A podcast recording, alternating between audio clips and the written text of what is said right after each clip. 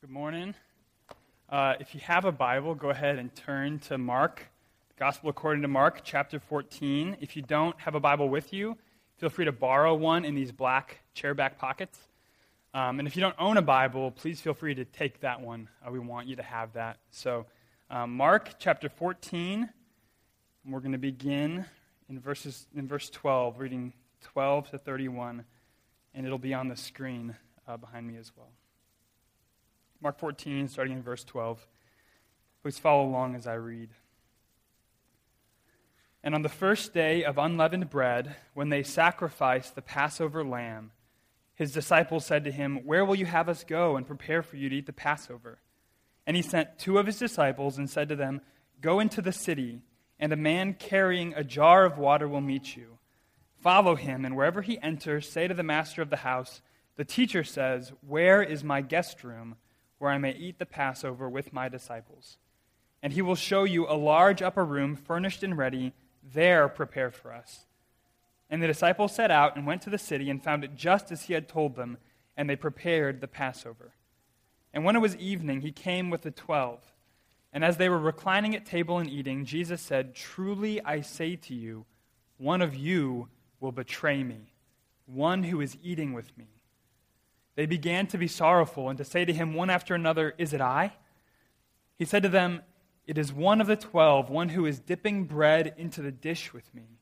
For the Son of Man goes as it is written of him, but woe to that man by whom the Son of Man is betrayed. It would have been better for that man if he had not been born. And as they were eating, he took bread, and after blessing it, broke it and gave it to them, and said, Take, this is my body and he took a cup, and when he had given thanks, he gave it to them, and they all drank of it. And he said to them, This is my blood of the covenant, which is poured out for many. Truly I say to you, I will not drink again of the fruit of the vine until that day when I drink it new in the kingdom of God. And when they had sung a hymn, they went out to the Mount of Olives. And Jesus said to them, You will all fall away, for it is written, I will strike the shepherd, and the sheep will be scattered. But after I am raised up, I will go before you to Galilee. Peter said to him, Even though they all fall away, I will not. And Jesus said to him, Truly I tell you, this very night, before the rooster crows twice, you will deny me three times. But he said emphatically, If I must die with you, I will not deny you. And they all said the same. Will you pray with me? Our Father, we find ourselves in great need of you again. We want to see Jesus this morning. We've come to see Jesus. We want to know him and to hear from him and to get out of, out of his speaking, out of your word this morning, what you have for us. And we need you for that, God. It's, it's vain for me to preach, it's vain for us to listen if you don't come by your Spirit and make these words live. And so we're asking you do what you love to do, bless the preaching of your word and the hearing of your word, and lift up Jesus. We pray in his name. Amen. Well, Jesus in the Gospel of Mark is a man in perpetual motion. He is always on the move. In Mark's Gospel, we don't have these kind of long, extended sections of teaching that we find in the other Gospels. So we, there's no like big, long Sermon on the Mount like we have in Matthew or all the parables from Luke. He, take, he takes pains to show us Jesus in action, what Jesus is doing. And because Mark focuses on Jesus' life, on his actions, on what he's doing, he helps us see how all of Jesus' life, everything, every moment is leading up to the events of one week, the last week of his life. And in, in the first part of Mark's gospel, we see how Jesus gradually reveals his identity to his disciples, how he shows them who he is. He, he does things that nobody else can do. He casts out armies of demons with a word, he heals with a touch, he calms storms, he raises the dead. And once his disciples get who he, he is, once they understand he is the Christ, he's the King, he's God's Son, then Jesus says to, him, says to them, And now we're going to go to Jerusalem. And the whole rest of the gospel is Jesus going to Jerusalem, leaving Galilee, heading south, and on the way, he makes stops. He, He stops to teach, he stops to heal, to care for people, but the whole time, his mind is let's get to the city. We got to get to the city. He had a schedule to keep. And the reason he was so eager to get to Jerusalem was because he had to be there for the Passover. So the Passover was one of the high points, if not the high point, of Jewish life, of the Jewish annual calendar. It was a big deal. So, thousands of years, a, thousand years, more than a thousand years before this happened, the Jews, the whole nation, had been slaves in Egypt. They'd been slaves working hard for Pharaoh generation after generation, no hope of escape. And because he started to fear, Pharaoh started to fear that the nation was going to get too big and too powerful, they were going to rebel against him. He instituted a policy where he tried to kill every son born to the Hebrews. And they cried out for mercy, and God heard them. And God answered, and God sent a man named Moses to Pharaoh, who said, very famously, Let my people go. And Pharaoh declined. He, he refused. He hardened his heart. And so God started sending plagues on Egypt, one after another, until that nine plagues had gone through, and Pharaoh still hadn't relented of enslaving the Hebrews. And so God said, I'm going to send one last plague, one final plague, a plague almost unspeakably devastating. He said, In every home in Egypt, unless Pharaoh lets my people go, the firstborn son will die. So the Egyptians were going to experience the, just the agony that the Hebrews had been experiencing when Pharaoh was killing their sons. But God said, There's a way to be safe. He said he would he would, he would relent for any family that put a sign on their door. So they were to take a lamb, a male lamb, a year old, without spot or blemish, sacrifice the lamb, and then take the blood and put it on their door, put it on the lintel and the doorpost. And then when that plague came through, that awful plague, the death of the firstborn, God said he would pass over the houses with the blood because it showed that in that family he was trusted and he was loved and he was obeyed. So God said that he would accept the life of the lamb, the blood of the lamb, in place of the life of the son. And he told them that after this last plague, God is going to let you go, so you need to be ready. You need to get your shoes on, get your bags packed. You need to get ready to get out of town. And, and they had to get out of town so fast that that last meal that they ate, the la- their last supper before God's salvation, they ate the lamb and they ate some bread, but there wasn't time for bread to rise. So they ate unleavened bread. So their last meal was unleavened bread and a spotless lamb. And then God brought them out. He brought them into the wilderness. He made a covenant with them there, and they became his people. He became their God. And that's what the Jews celebrated every year at Passover. They had a whole week where this is what they would celebrate that God saved them, that He heard them, that He made them His people. Seven days where they would eat only unleavened bread and on the first day of the feast, in the Passover meal, every family would sacrifice a lamb. And they had to sacrifice the lamb in Jerusalem, which means everybody from all over had to get crammed into the city. I mean, just you picture Jerusalem just full to the gills with people from all over. And that's where Jesus comes on Palm Sunday. Remember how Jesus comes into town, everyone's shouting and waving palm branches and throwing down their clothes. There's so many people there because it's Passover. That's why there are so many people listening to Jesus teach in the temple. He's come at kind of high season in Jerusalem. But this, this that we're going to look at is the last night of his life. And on the last night of his life, he's not thinking about the crowds, he's thinking about his disciples. He wants to enjoy one last meal, one last Passover with his friends.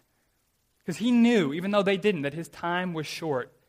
And there's something he wanted them to understand, a connection he wanted them to make between this Passover they're celebrating and what he came to Jerusalem to do. And when they understood the connection, what Jesus wanted to show them, it turned their lives upside down. And when we understand this morning, when you understand this morning what Jesus is getting done in this passage, it's going to turn your life upside down too. So, to understand what Jesus wants us to understand, we need to see in this passage a prediction, a provision, and a promise. So, first, a prediction failure. Remember, Jesus, he had eagerly desired to get these disciples alone. He wanted to get them in this upper room. He wanted to talk to them.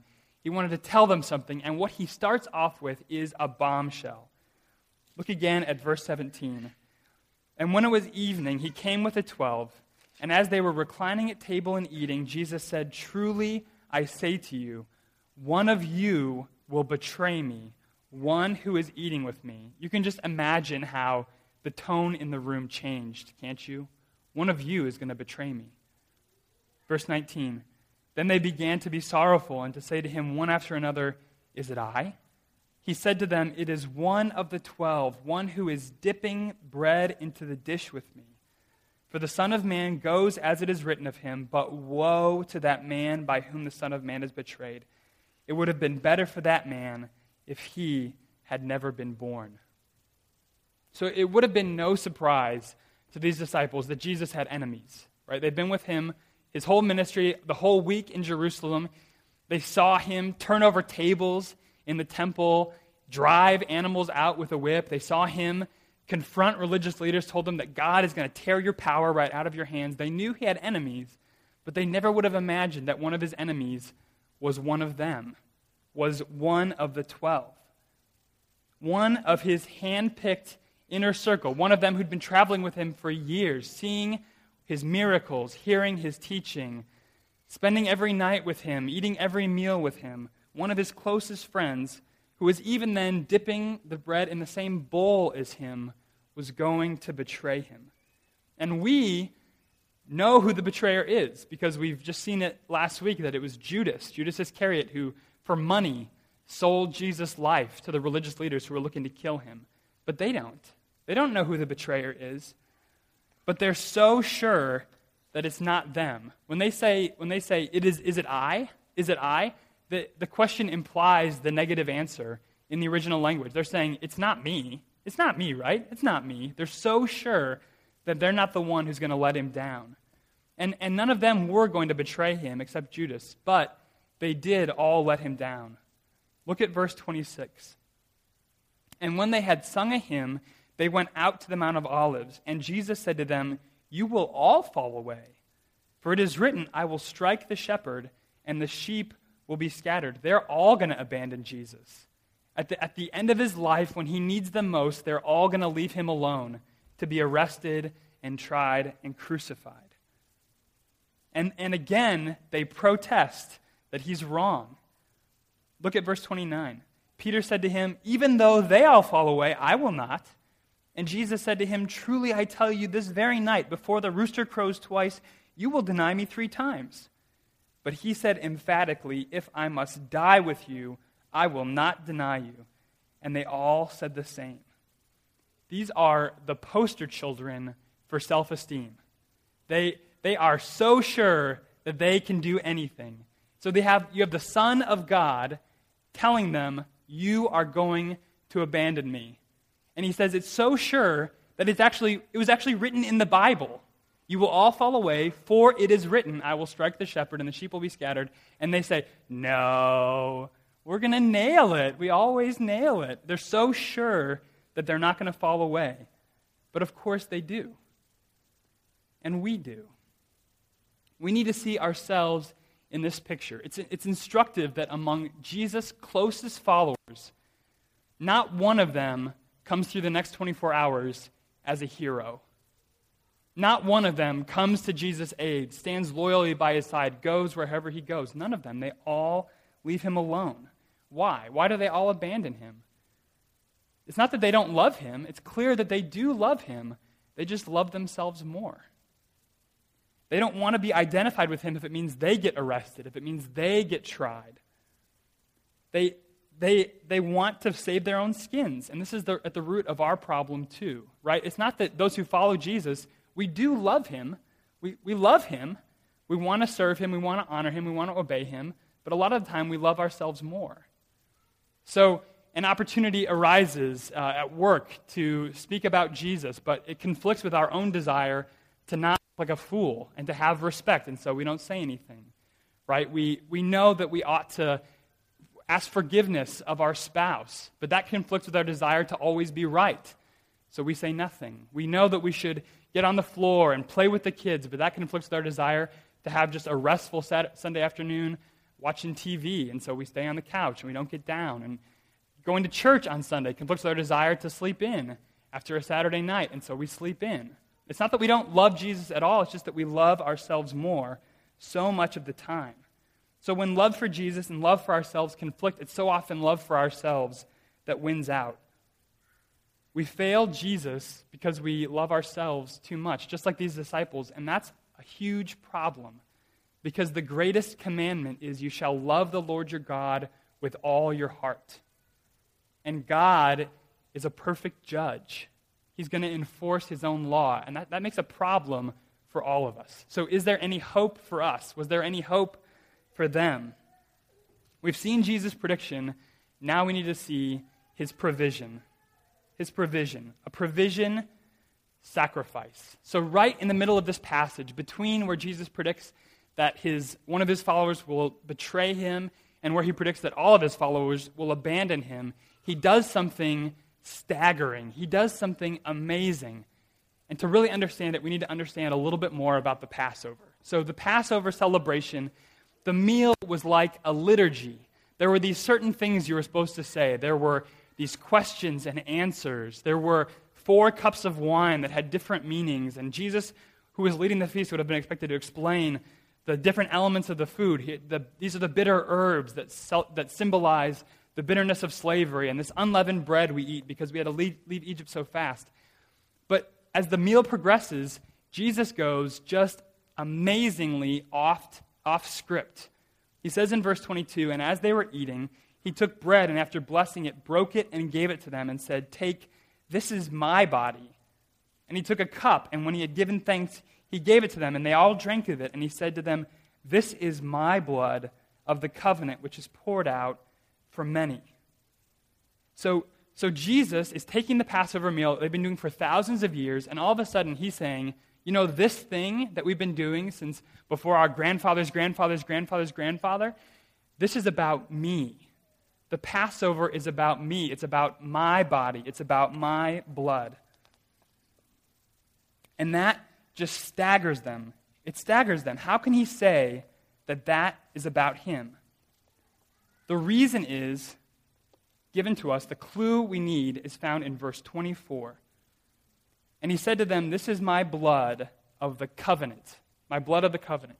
And that's an echo from the Old Testament. So when God brought his people out of Egypt, he brought them, you know, through the Red Sea, and they came to Mount Sinai, and you can picture Charlton Heston and, and clouds and lightning and the sound of a trumpet. They come to Mount Sinai. God calls Moses up on the mountain, and he gives him instructions. He gives him laws for the people, and he says, Moses, I want you to tell the people that I saved them out of Egypt because I want a relationship with them. I want to make a covenant with them. I want them to be my people. And if they want to be my people, they need to live my way. So give them these laws. And Moses tells the people, and the people say to him, All that the Lord has commanded us, we will do. They say, We're in. We want to be a part of that. We want to have a relationship with God. They agree to his terms, they want to be his people. And so Moses does something then that is a little horrifying, at least to us.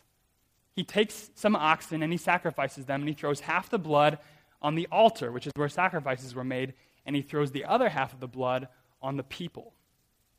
Right? That's gross. Am I wrong? That would have been incredibly alarming.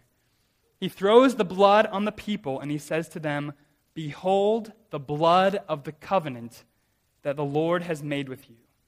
And the reason Moses did that, the reason he threw blood on the people, the blood of a sacrifice, is to say, the only way you can have a relationship with God is through sacrifice. God is holy, He is perfect, He is just, and you have all fallen short. And we have all fallen short. We love ourselves more than we love Him. We're self centered, and we're bitter, and we're greedy, and we're lustful, and we're proud, and we don't deserve to know God. We deserve to die, all of us. We've all fallen short. But God says, He says, But I, I know all that. I know you fall short, and I want a relationship with you anyway. And the way I'm going to make that happen is that I'm going to accept the life of an animal for your life. You deserve to die, but I'm going to accept another life, a substitute for you, and I'm going to call you clean, even though you're not. So the blood of the covenant makes them clean, not because they are good, but because God accepts a substitute. He makes them clean through the blood of another. And on the night before he died, Jesus said to his friends, This is my blood of the covenant, poured out for you. It's my blood that makes you clean. It's my blood that gives you a relationship with God you don't deserve. And now we can see why Jesus had to get to Jerusalem for the Passover. Remember what Mark said in verse 12. He was giving us this colossal clue to what this all means. He says, And on the first day of unleavened bread, when they sacrificed the Passover lamb.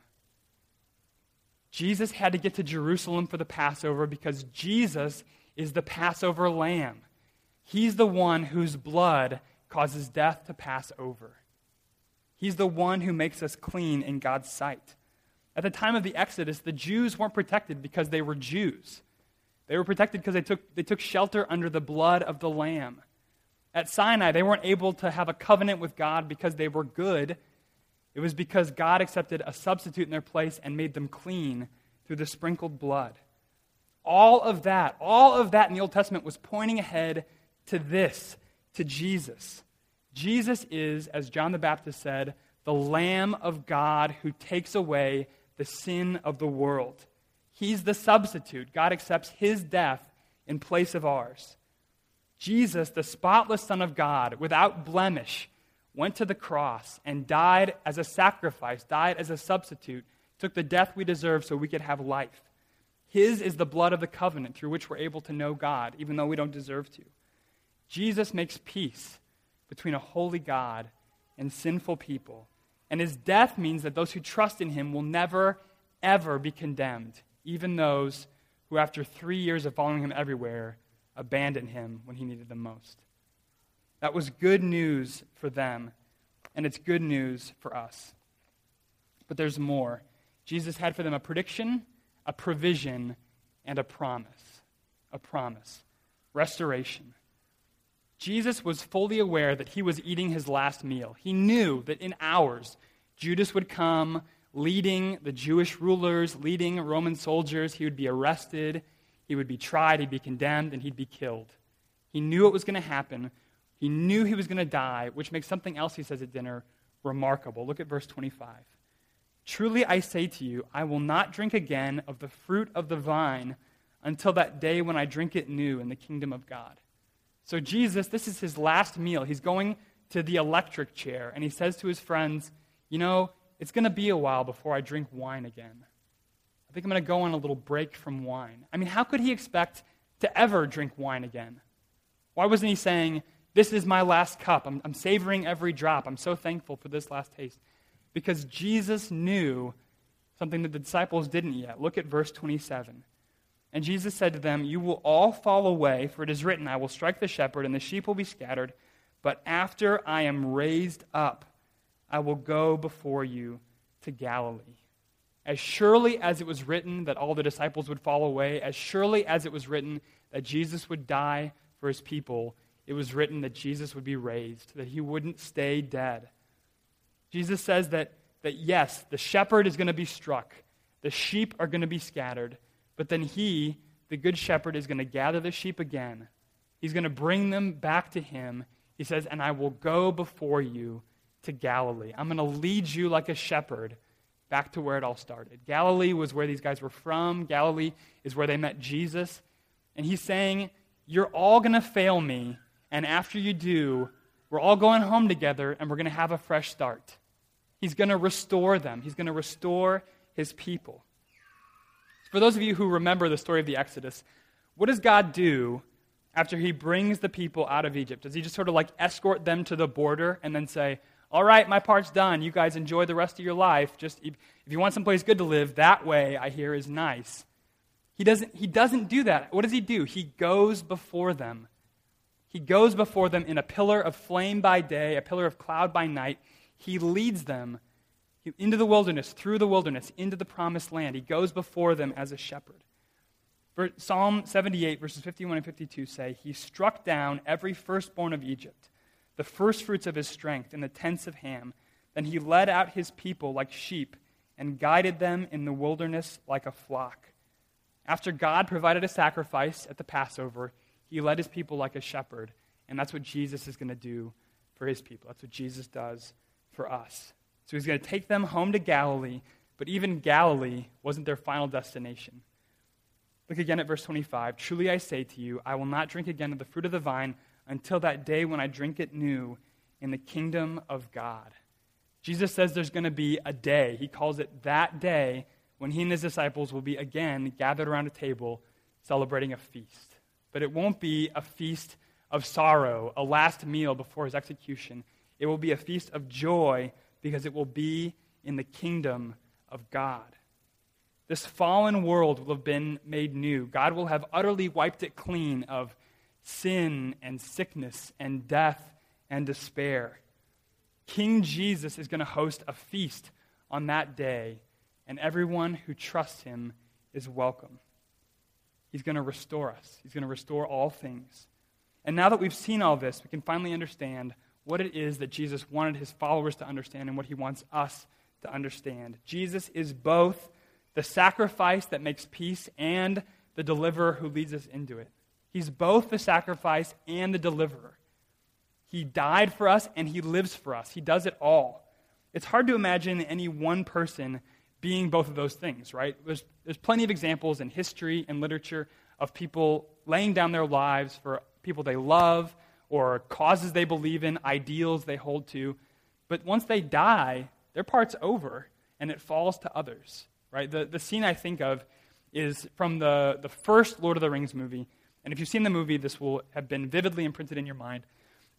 The, the Fellowship of the Ring is running through the mines of Moria, being chased by a Balrog, which is this monster of shadow and fire. And they're running across this narrow stone bridge over a chasm. And Gandalf turns, and if you've seen it, you all know what he says. He turns, makes a stand in front of the Balrog, and he says, What? You shall not pass. And he cracks the bridge right in the middle and the Balrog falls into the depths, but he throws out his lasso, basically his whip, grabs Gandalf, and he pulls him down with him. And just like that, this, this man who had led the fellowship, who was their friend and their protector and their guide, was gone. And then it fell to Aragorn. Aragorn, the, the once and future king, who had to lead his people out of the mines and into safety. Gandalf was the sacrifice, Aragorn was the deliverer, but Jesus is both. He does it all. He does it all. He does it all, and no one else could. But the reason Jesus can is because he's God. He, as God, his death is so powerful that it can cover anyone who will ever trust in him. And as God, he's so strong that not even death could keep him from coming back to his friends. And this passage, in a way, answers an unspoken question from last week. So last week, remember, there was another dinner party. Jesus was at table, and a woman came in with a bottle of incredibly expensive ointment. It was worth about a year's salary. And she broke it and she poured it over his head. Poured it all out over his head. And so, so she wasted, or so it would seem, this huge amount of money just to show love to Jesus. And the question that raises is who is Jesus that he's worthy of such extravagant devotion? Why is he worth that? And this passage answers. Now we know he's worth it because he's the sacrifice that makes peace and the deliverer who leads us into it. So now I want to ask you a question What do you do with your regrets? I'm sure you have some. There have been times in your life when you knew with absolute clarity what the right thing to do was and you didn't do it. You knew exactly what it would mean to love another person and you loved yourself instead. There are words you didn't speak, and there are words that you did speak that you wish you could take back. There were times when you, you could have said to your neighbors and your family and your coworkers what Jesus means to you, who he is, and what he's done, and you didn't want to look foolish, so you said nothing. We all have regrets. We've all fallen short. Think of, think of these disciples. Think of how they would have thought back on this night when Jesus, who had loved them so well at the end of his life, they just left him alone to save their own skin. Think of how they felt and what they regretted when they watched him crucified and buried. And even after he was raised, don't you think they thought back with shame on this last night of his life? What do you think they did with their regrets? I think they remembered that on the night they, that, he, that they failed him, he took bread and he gave it to them and said, This is my body, which is for you. And he took a cup and he gave it to them and he said, This is my blood of the covenant poured out for many for the forgiveness of sins. They could look back and know that Jesus, before the cross, knew that they were going to fail him and wanted to make sure that they knew before he went that it was for them too. The cross was for them too. The forgiveness is for them too, even though they left him alone. That's what they did with their regrets. And Judas wasn't able to do that. Judas was consumed with regret. He had betrayed an innocent man, and he wasn't able to accept forgiveness from Jesus, so he, so he killed himself. And he passed into an eternity without God. And truly it was said of him, as Jesus said in verse 21, it would have been better for that man if he had not been born. Listen, Jesus still offers himself to sinners. It's what we celebrate every time we take the Lord's Supper together. Every time we have communion, we remember that Jesus still offers his body and his blood, what he's done on the cross, to people who don't deserve it. He still says to us, Take, this is for you. I am for you. We have all failed him. We have all loved ourselves. We, none of us have loved him the way he deserves to be loved, but he still offers us shelter under the blood. He still offers us a covenant based on grace, not on what we do. A covenant that cannot be broken because all of our sins have already been forgiven. That not, not even death can separate us from the love of God. Turn to Jesus. If you are a believer, Trust in his forgiveness of your, of your sins, your present sins, your past sins, your future sins. If you're not a believer, Jesus offers this to you forgiveness and life with God forever. Turn to him, trust in him, take him up on his offer. Let's pray. Lord Jesus, we give you glory. We give you glory because you are the Lamb of God who was slain and yet you live. You are the sacrifice that made peace with God, and you are our deliverer, the one who leads us in, the one who hosts the banquet, the one whom we will enjoy forever. You are the treasure of heaven. You didn't just die to give us heaven, you, you died to give us yourself. And we thank you and we praise you and, and we ask that, that you would use us so that more and more people would trust in what you've done. We pray in Jesus' name. Amen.